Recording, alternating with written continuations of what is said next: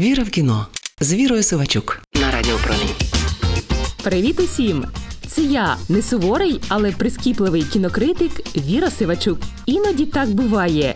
Жодного притомного фільму за три вечори. Той випадок, коли сценарій пишуть незнайомі люди, а соромно тобі. Спочатку постапокаліптична комедія Біосфера.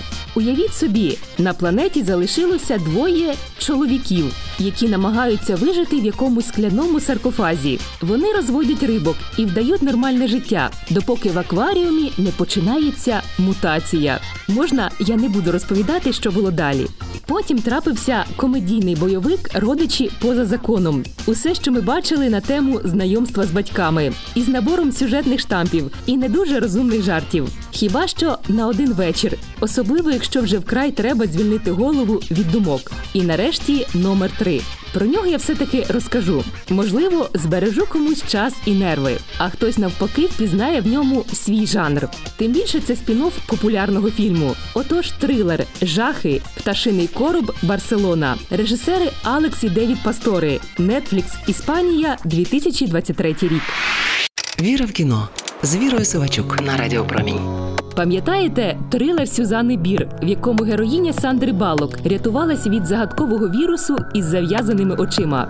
Так ось це його продовження. За сюжетом людство вражає вірус самознищення, який передається поглядом. Єдиний шанс вижити зав'язати очі і кудись тікати. Дія другої частини відбувається 9 місяців по тому в Барселоні. Місто показане в ліпших традиціях апокаліптичного кіно. У такому світі намагається вижити головний герой Себастьян. Він шукає людей, бо разом більше шансів врятуватися. Але невдовзі вся компанія гине. Крім самого Себастьяна, і мабуть, це все, що я можу сказати, щоб не розкривати сюжет.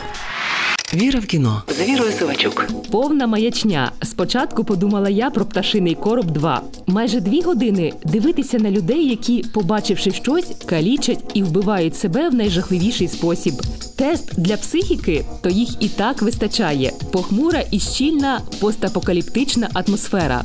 Так, художники і майстри візуальних ефектів звичайно постаралися і розписали найкрасивіші місця Барселони слідами самознищення. Але таких картинок у серіальному світі теж не бракує. І з першою частиною все було значно простіше. Незламна героїня Сандри Балок демонструвала дива виживання.